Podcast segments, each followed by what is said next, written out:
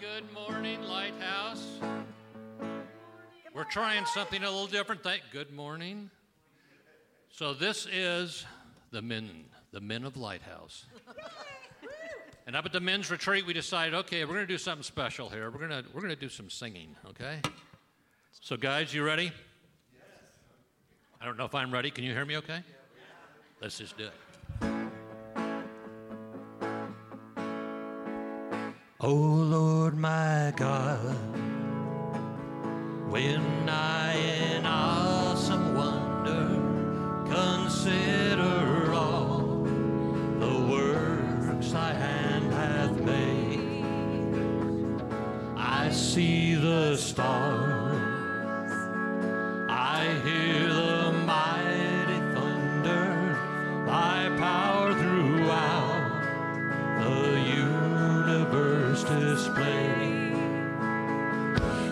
Sings my soul,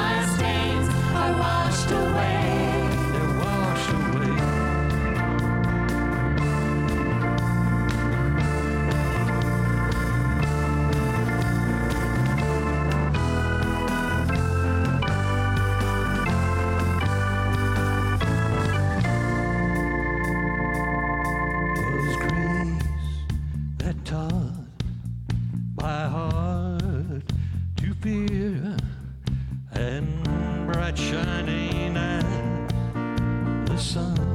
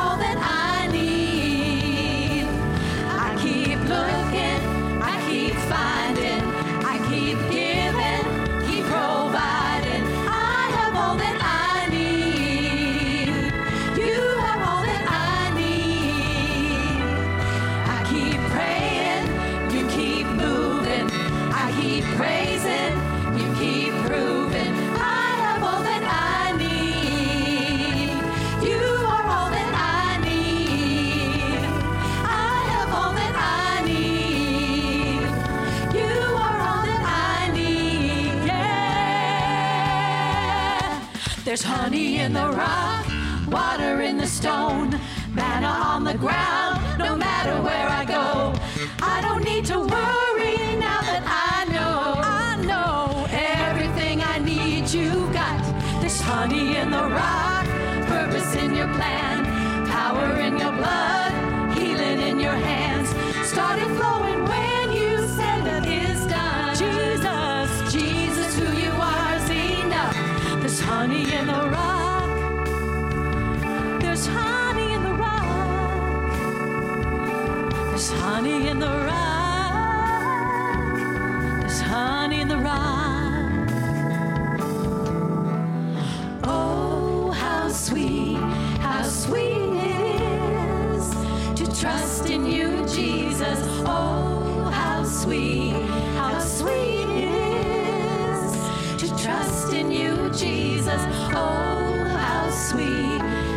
Sweet it is to trust in you, Jesus.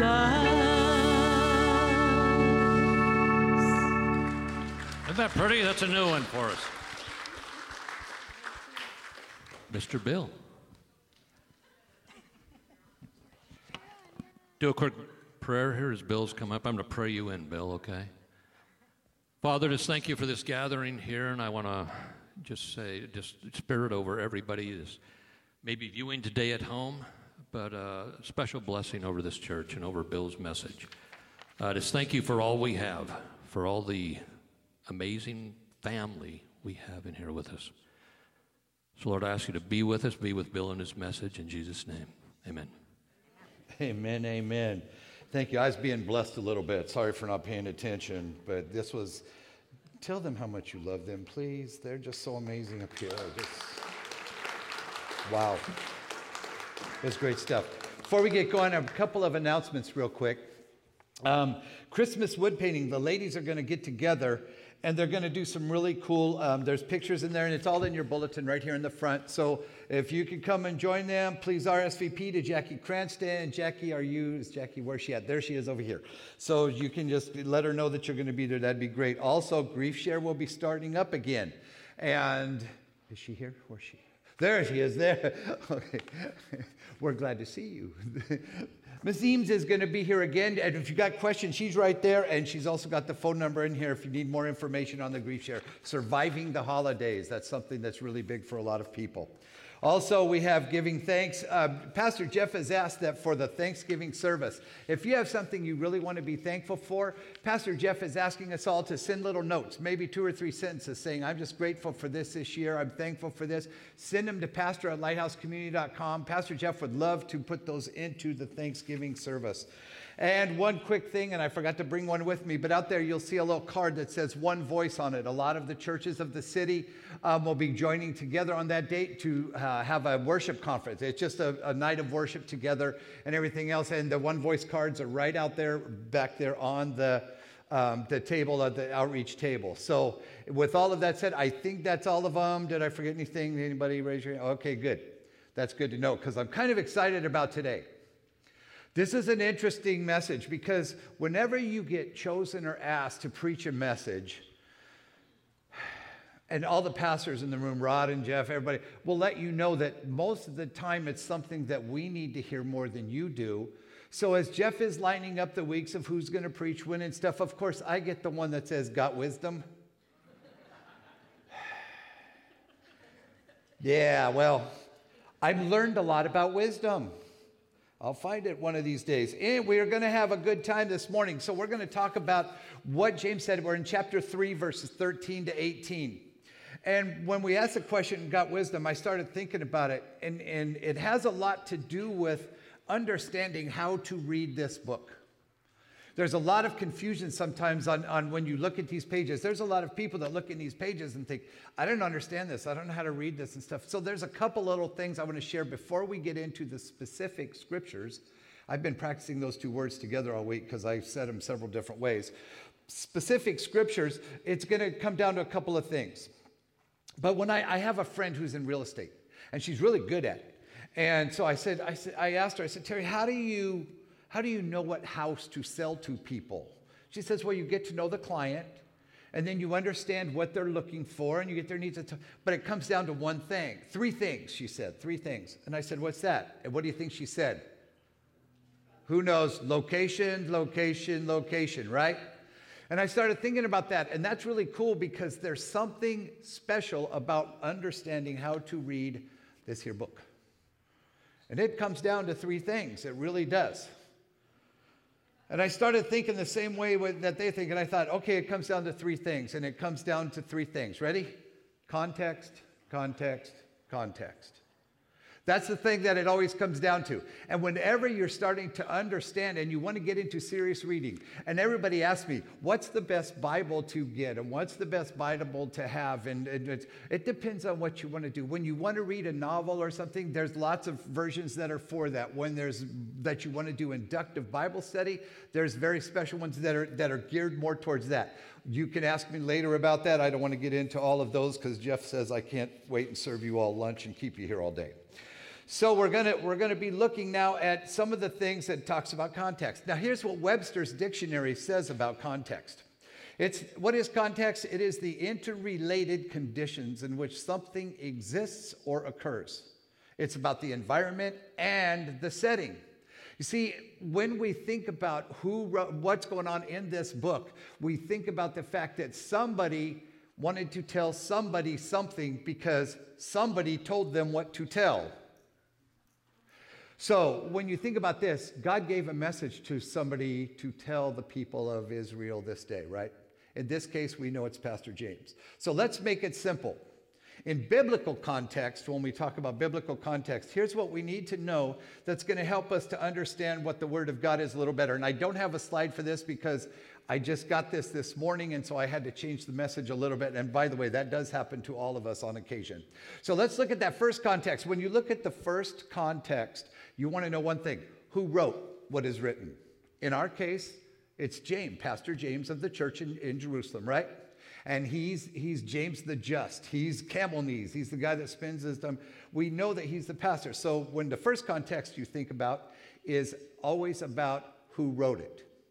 Then the second context you want to think about is who is reading it. Who's receiving this message? Whether it's a letter, whether it's a story, whether it's a whole gospel presentation is in Matthew, Mark, Luke, and John, whether it's a book of history like the book of Acts, who's reading it?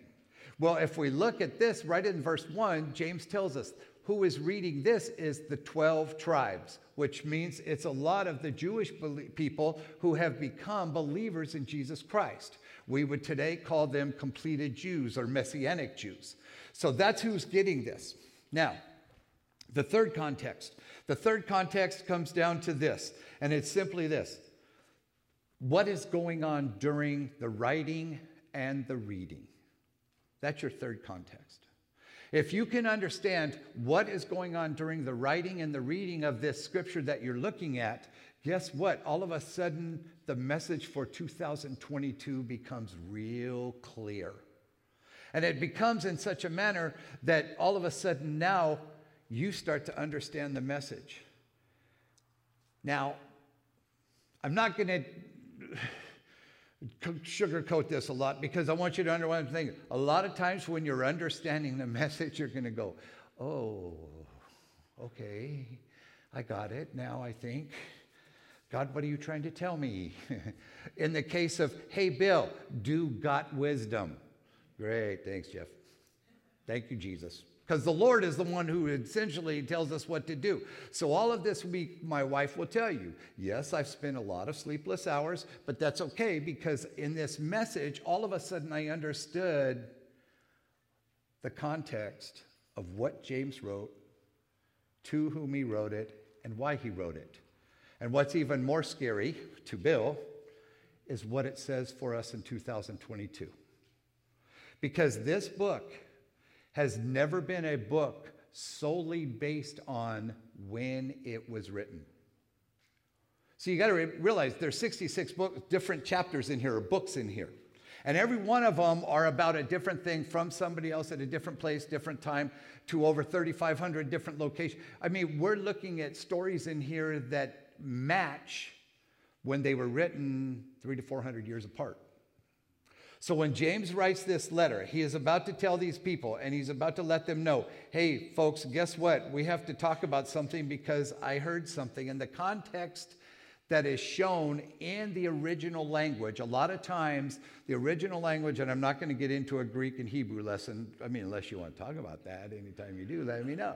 But we're to, we're to talk about the fact that in, in Greek and Hebrew, it's how they begin and end the words that tells us basically what they're trying to say.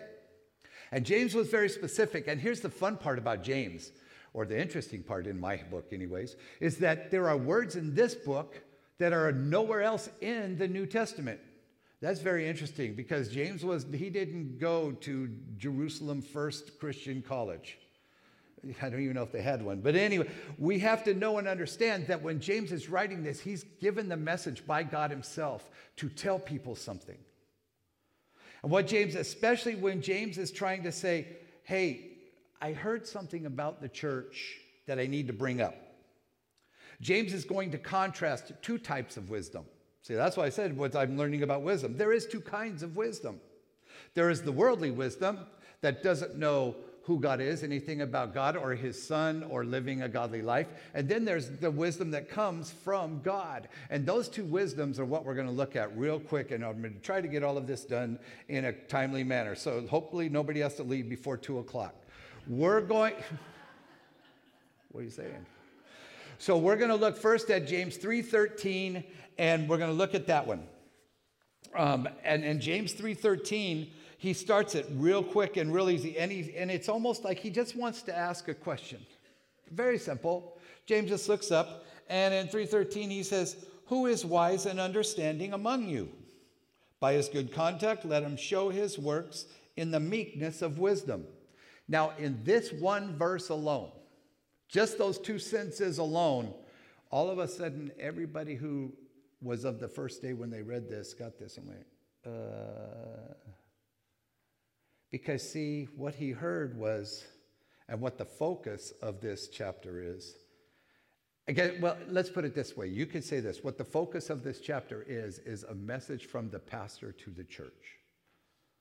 And we could almost rephrase this question, and I translated it many ways, but I thought here's the easiest way. I heard some information about all of you. So, how many of you here in the church believe you possess the most wisdom? And there's, a, there's actually a written pause in there, and he's, it's almost like he's waiting for them to answer. But then all of a sudden, James says, Okay, here, let me help you. In that second sentence, when he says, by his good conduct, let him show his works in meekness and wisdom. Right away, straight up front, he opens the wound, goes in to scrape out all the junk to clean up this mess. Because this letter is going to focus on, and it implies, and it's going to focus on the actual and present evils that exist in the church and prevail in this congregation. Just in that first sentence alone, James is almost asking them guess what, guys? Whoever thinks he's the wisest, he's going to prove it by being the meekest. We'll get into what meekness means in just a minute. But the two concepts relating to wisdom, because in these two, in, in these two verses, be, the two concepts, they relate to wisdom because it's the one wisdom produces works, and that wisdom is characterized by meekness. Notice when he says works. Notice when he says, who is when let him show his good conduct in this Bible. Other Bibles say, let him show his good works, his conduct, what he does, who he is. It's not about what he says. At no time will you hear James relate to what somebody says. It's always about who they are, what they do, and how they are. It's never a, oh, hear what he said, isn't that great? What you say doesn't matter in James's mind. What matters to James is the conduct that you project. And works does not have to be mean a grandiose work of some, he's not going to start an evangelistic campaign the size of Billy Graham's or anything like that. Works can just be something display of wise choices, good attitudes, um, a demeanor of helping your neighbor whenever you can. James's advice here is very urgent when it comes to a church setting when members allow themselves to be filled with pride and dissension. Because in all of this stuff that's going on, James is trying to tell them look, if any of you who have been given the Holy Spirit of God in your life, if you want to display, if you want to prove who, you, who that is and how important He is to you, the best way is not announcing it. Let people see your actions. Let people see the love that you have for them in such a way that they may come to you and ask you why you care. many times through the, the foundation that my wife and I founded, Fresh Beginnings Ministries. And we, we will go and take food to people or take clothes for kids or something like that. And they just look at us and they just say, Why? You don't even know us. Why are you doing this? And it's always the same answer. You got to understand the God that we serve told us to, which then really freaks people out because in this day and age, that's not a normal thing to care more about somebody else than you do about yourself. That's, that's really an opposite way of dealing in the world, and that's a whole nother sermon. I'm not going to get into that. Big John says he doesn't have enough time, so we'll not do that today. But he says, then when he says, let him show, another attempt to say, if you want to show me your faith, then show me your works through meekness. And it's, this is not a whole thing, faith without works is dead, and we could get into that debate too, but that's not what he's talking about. He's saying that if you have a strong faith, if you have a faith where you believe in a holy God, then I should see that holy God shining through you. Amen? Amen. Wait a minute. I should see that holy God shining through you. Amen? Amen? Oh, bless your hearts. I love when you do that. All right. An interesting word, meekness, and it's same thing as gentleness. It comes from the, the definition the quality of not being overly impressed by a sense of one's self importance. It's a gentleness, a humility, a courtesy, a considerateness in the older, favorable sense. There was a day when this was a common word, not only in the church, but in the world, that it was, it was simply to have humility and gentleness. He's a very meek person. And I started to think about how I could simply explain meekness to people. And the men that were up here with you, and the men were wonderful this one. Thanks, guys, for doing that today. They were up at a retreat with me a couple weeks back, and, and some of the amazing ways that we watched these men not only work together, uh, just talking to each other, sharing with each other, just praying with each other, all of those things, there was such a spirit of meekness in these men. And so we talked about that a little bit because one thing I hope that nobody gets confused with is this meekness is never weakness. Please don't confuse those two things. It's an incredible measure of humble inner strength that is so confident it doesn't have to be proven, it doesn't have to be shown or talked about by the individual. So, meekness is never weakness. And its strength has been written about by many church historians. And one historian says, Just want you all to know that the devil is thwarted by meekness and humility combined. I love to say the word thwarted. I just like saying it because, yeah, especially when the devil gets thwarted. Meekness is also a sign of wisdom in an individual. It takes a person of wisdom to never have to prove their inner strength. You don't have to talk about it. You don't have to tell people, you know, I'm so humble, I scare myself. You know that? really? you just blew your humility out the door. You know? What you know and don't know should never have to be proven. If the Spirit of God dwells within you, folks, He and He alone will radiate within you. Amen? Amen? There you go. But only that will only happen when you are surrendered to life in Jesus Christ and led by the Holy Spirit of God. And I'm going to break in here in the middle, and I usually don't do this to the end. But, folks, if the, I don't know every single person, I know most of you, but not every single one. If you're here this day and you're wondering how come life has taken a turn, and even in on the stream, if, if you're wondering why life has taken such an ugly turn for you and there's things going on that you don't understand and you need answers for and everything else, please send notes to pastor at lighthouse.community.com. We want to know. We want to pray for you. We want to help you. We want you to understand that there's people in this room who care more about you than you even know, even though they don't know you. And that was, I'll just give you that message for free. I won't even charge you extra. Then James goes on to divine in, in, in the next thing, and, and let's read James 3:14. Another interesting verse. He says, But if you have bitter jealousy and selfish ambition in your hearts, do not boast and be false to the truth. The next couple verses, by the way, are going to go this way, just so you know. Jeff and I have talked about this many times. The next ones are, are pretty straightforward. Just, uh, James was never one to beat around the bush. If you ever wanted to know a straight shooter or read about a straight shooter in your life, just read the book of James. He's as straight shooter as they come. And he doesn't, he doesn't beat around the bush anyway. And he says, okay, but if you have bitter jealousy and selfish ambition in your heart, guess who knows that the most? The only person that knows that you're jealous is you, yourself. That's the biggest one who knows about that. Now, you may display actions that would show that jealousy. In the case of, you know, if you're get mad at somebody and you figure they hurt you and you're jealous of what they have and you break into their house and you steal everything they own, that kind of talks about a little bit of jealousy. Selfish ambition. Let's talk about ambition. Ambition can be one of two ways, right?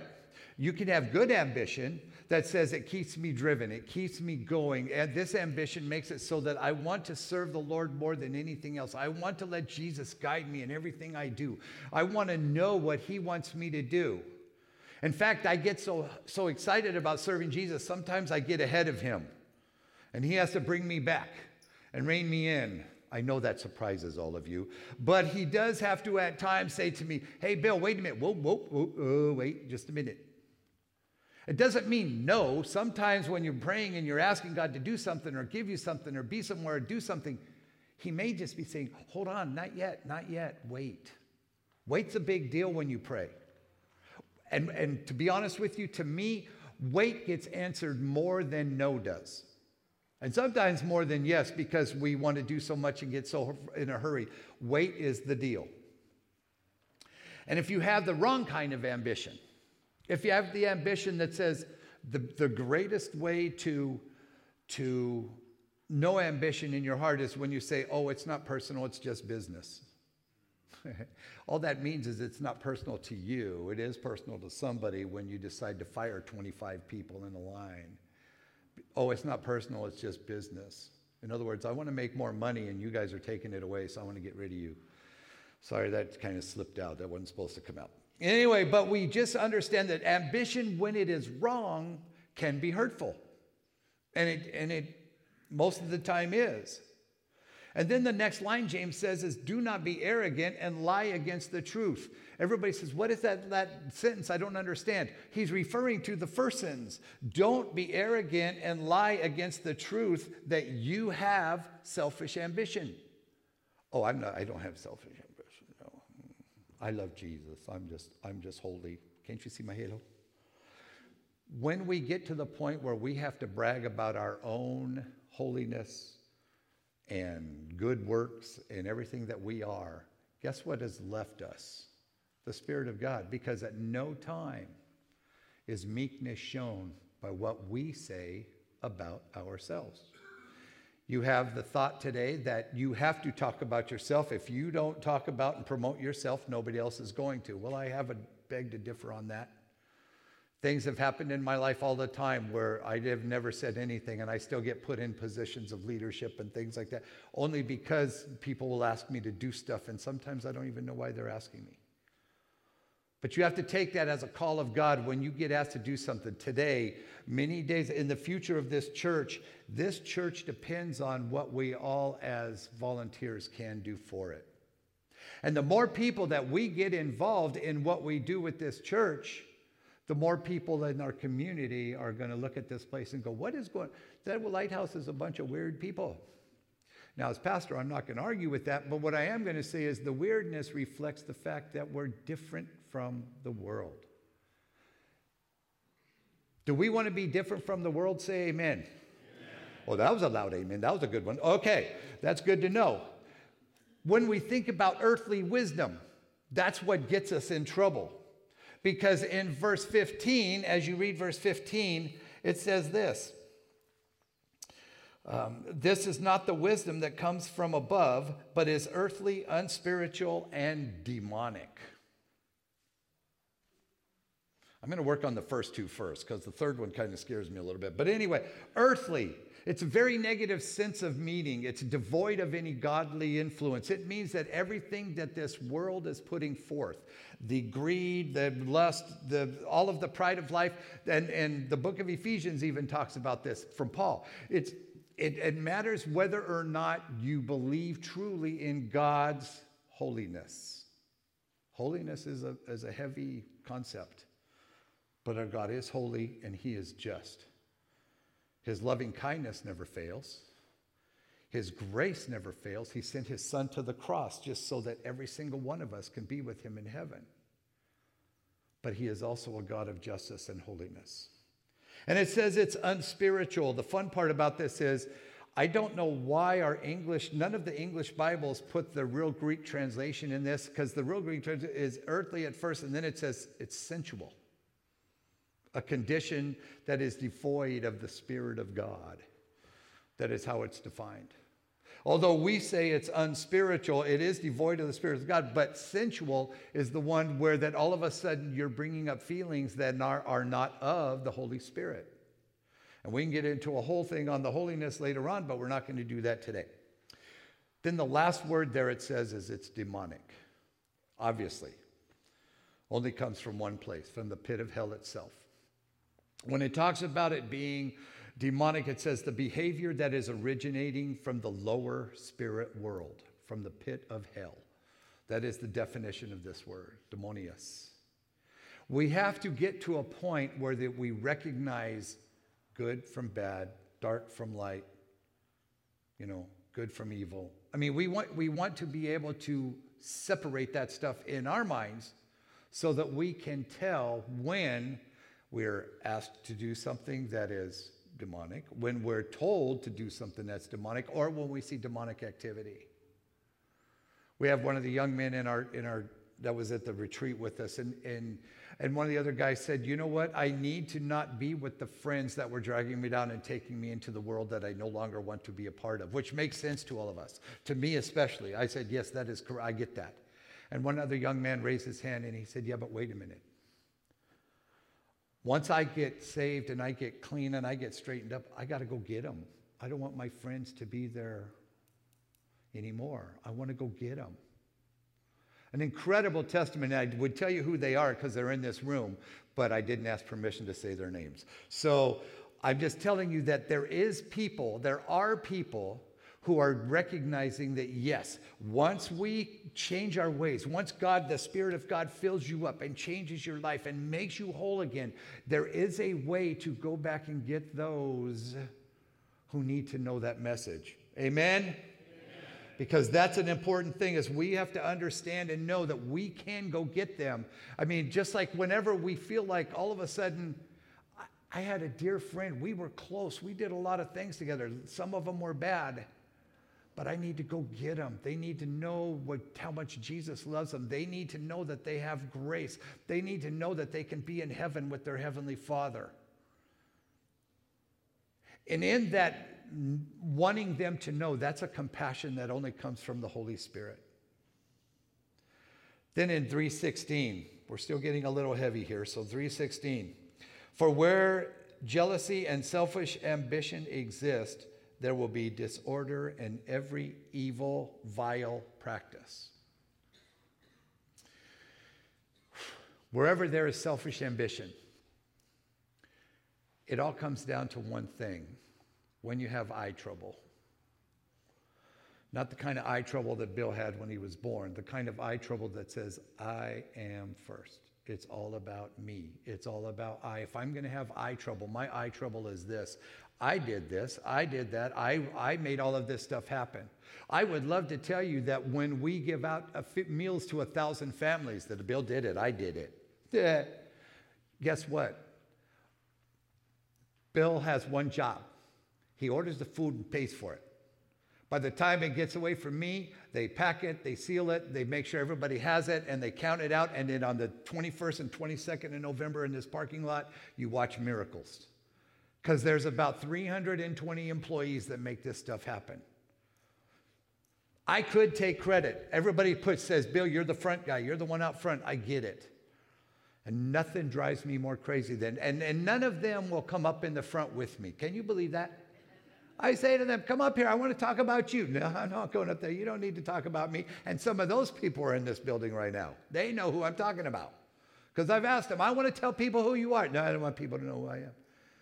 These people are amazing who do these things. That's what selfish, that's the opposite of selfish ambition. That's the opposite, and that's the stuff that God is talking about when He says to you, Don't do this. You can't have that. It's a state of unrest, it's godly authority. Every vile practice, vile practice are the things that come from the evilness, the blackness on the side of our hearts that tells us, I have to promote me above everybody else. When Jesus says, No, wait, wait, wait, come here, come by my side, puts his arm around us and says, I tell you what, when it gets ugly and hard, it's not you that's going to save you. It's going to be me that's holding you up. It's going to be me that fills you with power and strength. It's going to be me that stands alongside you. Then we go to verse 17. And when we read this next verse, we're expecting a definition of what wisdom is. when in reality, James is giving us, he's about to give us what having wisdom results in. See, we could take a definition of wisdom and say, oh, that's really cool to aspire to. But that's not what James's point is. James's point is this here is godly wisdom. And he gets into verse 17. and he says, But the wisdom from above is first pure, then peaceable, gentle, open to reason, full of mercy and good fruits impartial, and sincere. Wow. So we heard a few things about what godly wisdom is not. But then he starts in, in 317a. Can we go back one more slide? In 317a, he says, These are the three big ones. These are the three big deals. Let's talk about pure, because purity is a, is a hard thing to understand because this purity means that I have to be totally without any mistakes or mess ups or stupidness in my life. That's the bill definition. Because purity means that I have to look in such a manner that I'm so clean and pure that nobody has anything to say anything against me. But see, in reality, purity in a person shows someone who takes the characteristics of God's word seriously. And purity is one of the keys to all of the qualities of wisdom. now, purity does not mean perfectness, because everybody thinks that purity means that you're perfect. It does not mean that. Purity simply means that I have a standard here, and God knows my heart, and God knows the standard, and it is the standard that I'm striving for. So, my purity is more in the actions that I have towards who God is and His will. That's what the real purity is. Not only is wisdom pure, but then it says it's peaceable. Wisdom produces peace, it is peacemaking. Sometimes that is hard to do when you're a father of three daughters. It just gets difficult at times, or three children of any kind. Parents will know there are times when being a peacemaker is not the easiest thing in the world. What about when you're in business and all of a sudden you're the manager and you've got three or four employees that, dis- that disrespect each other and disagree and, and they want to go after each other and they walk into and each one of them tells you why the others should be fired? That's the definition of having to be a peacemaker. And trust me, as someone who's been in management, that's not an easy task either. We never have tasks that are easy when it comes to being peacemakers. And then we get into reading James 3:17b. We'll get to gentleness in just a minute. Mercy and good fruits, gentle and open to reason, impartial and sincere. Mercy. Mercy is the person that watches movies and all of a sudden tears start to flow down their face. And men, don't act like you don't do it because I already know you do. But we're watching a movie and all of a sudden something hits our hearts and we start to cry during the movie. And a friend looks at us and goes, Are those tears? No, I got something in my eye. I didn't, you know. We all have the same thing. No, there's dust in here. Yeah, you know. But mercy is the one whose heart always reaches out, and your heart breaks when someone else's heart breaks. Have you ever heard the prayer, God, please help my heart to break for what the things that break yours? You want to know that. You want, you want to be so in tune with the living God that all of a sudden you look at him and think, Lord God, if you will just, if nothing else, help me to know what breaks your heart because I, it, it will break my heart. And when you get to that point in your life, that's what they call a spiritual a level of spiritual maturity that makes it so that at no time can the evil one take over. You see, at any point in your life, whenever you think that the evil one is beginning to gain a stronghold or anything else, you can tell him no. You can tell him, get away from me. Jesus is greater than me than he is in the, who's in the world. He's the best. He's the strongest. He wins. If you don't believe me, go to Revelation 21 and read the chapter. Because in the end, folks, God wins. That's how it is. That's the end of the book. That's the end of the, every, all the story of life for every human. It, it's there. We know who wins.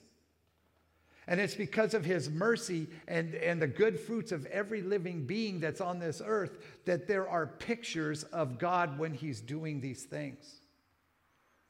If you want to know what good fruits are, good fruits are the ones that nobody knows who's giving them. Amen? Because, see, those are the, the fruits that all of a sudden you look up and realize, hey, how did this happen? How did somebody know that I needed this money for a medical bill and all of a sudden the money shows up? How did somebody know that our family didn't have any more food and, and all of a sudden there's a box of food at our doorstep? How did somebody know that my son was in the hospital having a brain tumor removed from half of his brain? And I show up at the hospital, and the pastor shows up at the hospital, and they want to know, How did you know about this? The good fruits are those things that nobody understands where they came from other than the Spirit of God who supplies them. To be honest with you, the good fruits are those. Then he talks about being gentle, and wisdom is always gentle. This one is not something that Bill does very easily because I have a tendency to run too fast, to go and rescue, to jump in, to be, you know, you know who I hated in high school was the bullies. But I didn't always, hmm, I didn't always answer the bullies with uh, gentleness because they made me mad. And so what happened was at this point, it was like, okay, Bill. Now remember, as a junior and a senior in high school, I'm a saved person. I, I know the Lord and I'm doing good, and, and God's called me to be in youth ministry, and I know what's going to happen after I get out of, high, out of high school. But at the same time, there are some people that just they don't like. And yes, I can say that that there are times when Pastor Bill doesn't like someone and wants to go up to them and say, "What is wrong with you?" And screaming in somebody's face, Well, I'll pray for you, doesn't help. That's not a lot of attitude of prayer, just so you know. They might have an inclination to doubt your prayer at that point in time. Open to reason. I found this one fascinating because in the Greek, in the Greek New Testament, when it talks about this little phrase of open to reason, there's some examples when Paul was in the middle of a giant auditorium, and Paul is trying to tell all of these scientists about Jesus. I see that you are very smart men, that you love God, and, you know, things. and then you have this statue to the unknown God. Well, would you like to know who this God is? By Paul asking questions in that setting, he got to share who the unknown God was Yahweh Himself. See, many times when we go into situations, frustration can take over. I will, I'm being full disclosure. But on the other hand, if I remember to start asking questions, really? What do you I know that you just said that you pray for this. When you pray, do you pray to somebody specific? I think God's punishing me. Can you tell me why God would punish you? Which God you're talking about? See, there's little phrases that will give you openings, and it's so much better just to ask questions. The open to reason means that somebody is always ready to ask a question before they're to give a judgment. That's what that, that, that whole phrase, and the more times that I translate it, I kept saying, it just means that I, I have the ability to ask more questions than the ability to give judgment. and to get on somebody's case. That impartial and sincere part. There's one little part of that that I couldn't fit on the screen. There's two words without hypocrisy. So now read it impartial and sincere without hypocrisy. That means you mean what you say, that your truth is your truth, and your no is no, and your yes is yes, and you are always one who they know, well, Bill doesn't, he doesn't lie about this. When you know it, when you know and understand that you're impartial and sincere without hypocrisy, that God is going to use you in ways that you won't even know what happened. There's going to be times when you're going to look up and say, God, do you really want me to go in there and do this? Are you sure that's what you really want me to do? And he does. So we look at this list. We look at this list. We look at the, the, the mercy and good works, the peacemaking. Blessed are the, you know, it is. And so as you start to read this, when you look at this list, does it remind you of another letter and another author in the Bible? Because Galatians 5 22 and 23, there's a whole list of peace, patience, gentleness, meekness, kindness. I mean, all of these in 522 and 23. And the amazing part about that in in what pe- nobody thinks about going to Revelation or um, the book of Galatians in five, chapter 5, uh, verses 19 and 20. Because verses 19 to 20 give you all the list of bad stuff being a liar, being a gossip, being a, yeah, nobody wants to talk about that one. But they do want to talk about peace, patience, kindness, faithfulness, and we love talking about that stuff, but it's all in there. A harvest of righteousness. A harvest in verse 318. And this will finish our passage. And it says, And a harvest of righteousness is sown in peace by those who make peace. How would you like to be a farmer whose harvest is righteousness? Wherever you went, whatever you did, whether it's workplace, school, friends, family, everybody knew you as someone who was a peacemaker and sows righteousness. It's not always an easy thing to do to sow peace. Sowing peace does never mean that you take one side or the other, but what it means is that there is another way to find peace, to find kindness, to find love. Peacemakers are amazing people. Sometimes I have been privileged enough to be that person, sometimes it's been someone else in my family or friends. But it's always been a point of realizing and knowing that when that person speaks, they speak peace. We have men that I respect and love in this congregation, that I listen to their wisdom because when they speak, they speak peace and they speak wisdom. And they're amazing, they're amazing men and women in this, in this room that when they speak, that I hear them. And if I say their names, I'll get in trouble, so I'm not going to do that. So I just want to ask you another question.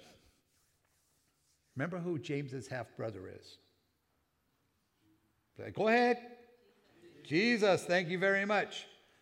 That is who his half brother is. And the amazing thing, as you look at the list that James gives us right there, I'd like to read something to you. And I'm going to close with this part. Seeing the crowds, he went up on the mountain. And when he sat down, his disciples came to him. And he opened his mouth and taught them, saying, Blessed are the poor in spirit, for theirs is the kingdom of heaven. And then we skip down to verse 5 Blessed are the meek, for they shall inherit the earth. Then 6 Blessed are those who hunger and thirst for righteousness for they shall be satisfied. Seven, blessed are the merciful, for they shall receive mercy. Eight, blessed are the pure in heart, for they shall see God. Nine, blessed are the peacemakers, for they shall be called sons of God. And then you look at the list from James 3. Do you think that, that there was a time when, as James is writing this letter, he remembers being on that mount, shaking his head at his big brother like he was a crazy man? Because remember, he didn't believe in him at that time. And yet, when James wants to bring up what true wisdom is, he starts to think about some of the things Big Brother said. And he starts to relay them into this letter to the people. And it's 70 years later, no, 40 years later. And when he does this, all of a sudden, Big Brother's words are coming into his head. Hey, guess what? Here's what real wisdom is. Wisdom is full of the peace and being a peacemaker. Wisdom, wisdom that comes from above. It's pure. It's peaceable. It's making. It's holding on to. When you think about all of the things that Jesus said in his day, when a brother who wasn't sure of who Jesus really was at that point now, his brother, that once Jesus came to him after a resurrection, of course, you know, when you don't believe your brother and then all of a sudden he gets killed on a cross and buried and comes out of a grave and then comes to see you and taps you on the, hey, James, what's up? He recognizes the voice, but he says, No, no, because I just saw you. No, I just saw you go on the cross. And he turns around and he says, No, I need you to hear me. All of a sudden, now James is writing, and he feels that his brother's words, the Lord God Himself, Jesus Christ, his words were so important that he wants the people of this day to realize and understand and know that I'm going to bring you right back to his teaching. Blessed are the pure in heart. Blessed are the peacemakers. Blessed are those who look for righteousness. So the last slide is this if you want to know how to get, you want to get wisdom from above, here's your key. It's very hard. Spend time in this book. Because even James, as he's writing the letter, reminds us that the words of Jesus were the ones so important that he wanted to remind the people who were striving and having trouble in his church a whole lot of years later and trying to tell them, listen to me and listen to my brother. Listen to the Lord Jesus himself when he said, Blessed are the pure in heart, for they shall see God. You see, if we want to get wisdom, if we want to get wisdom, it's all in here. This is the key. If you don't know where to look or how to look, again, go to pastorlighthousecommunity.com. And I love to give out scripture headings and stuff to read. That's my favorite thing to do. I love talking about this book more than anything, and so does Pastor Jeff the two of us, and Pastor Rod too. We love talking about this book because there's only one way to get wisdom, to get life eternal, and to get peace in your mind and in your life is this. So I'd like for the worship team to come on back up. Dear church family, holidays are coming when people want to know what the hubbub is about. And believe it or not, those of us my age grew up in a generation where most everybody knew who Jesus was and knew about churches and everything else. But anybody under 30 in these days, and maybe some under 40, don't know anything about a church. We've had 45 to 50, 60 year old people in this building in the last two months who never had stepped a foot in church in their life. And again, they thought we were all a little crazy. And I'm so proud of that, I couldn't tell you. Because here's the thing about it when the Spirit of God fills your heart and life, your light is going to go so shine before men that they can't help but come to see it. So we're going to say a prayer together. I'm going to go down there, guys. I hope that's okay.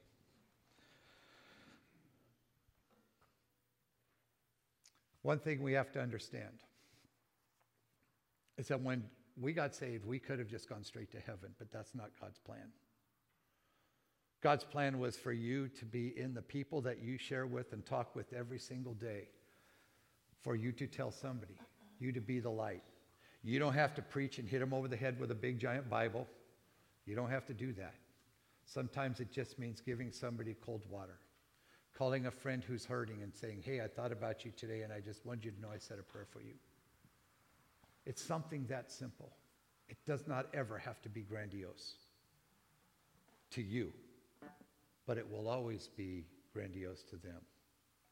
So this morning, I'm going to ask you if you don't know the Lord and Savior, Jesus Christ, if you don't have him in your heart, if you've never made that confession of faith, I'm going to ask um, Dee if you and Connie will come up right over here. Um, Rich, if you and can you guys come up here? If you and yeah, thank you. Because here's what we need to know.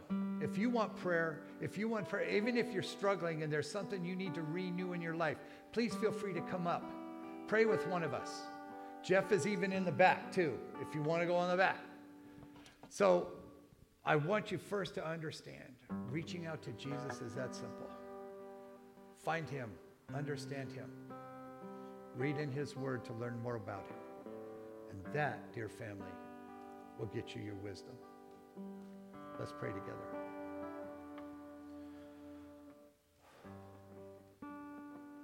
Heavenly Father, we are here before you this day to say, yes, sometimes we've messed up. And wisdom is something that we strive for and sometimes we miss. But we thank you that you are a God of U turns, that you let us come back to you, that you let us stand again and ask for forgiveness, ask for love, ask for that kindness. We want that wisdom. We truly desire to be peacemakers.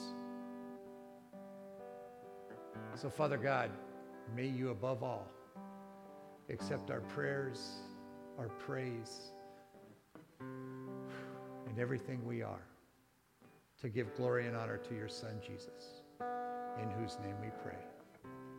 Amen. If you feel like coming up and praying, feel free to do so during the song.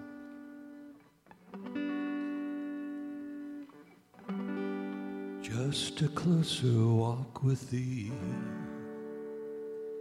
Granted, Jesus is my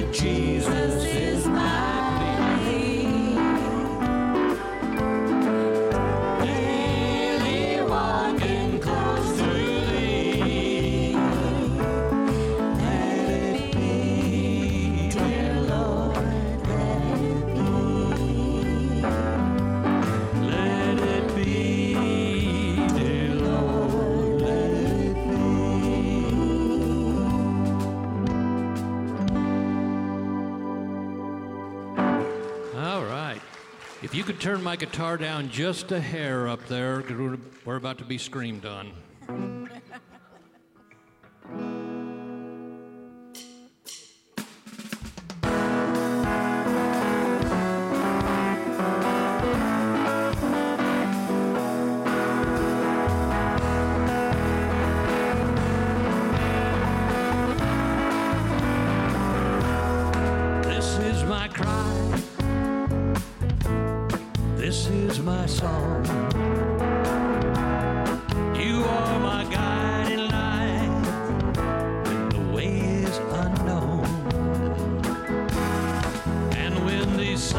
Sunny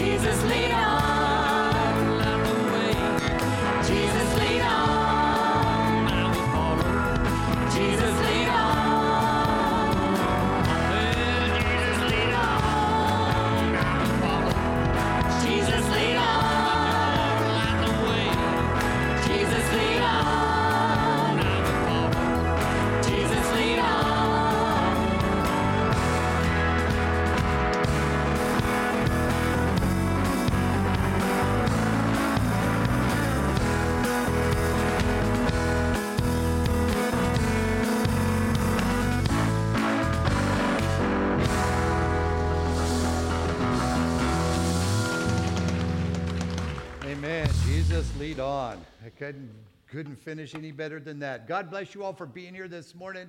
Like I said, contact us if you need uh, troubles, prayers, anything. Put your connection cards. By the way, if you're a visitor here for the first time, we would love to know you were here. Please fill out one of those connection cards in the back of the seats, and you can stick it right in the boxes in the back. But God bless you all. You have a great week, and I pray blessings on every single one of you. Thank you for being here this morning. Jesus, lead on. I will follow. Jesus, lead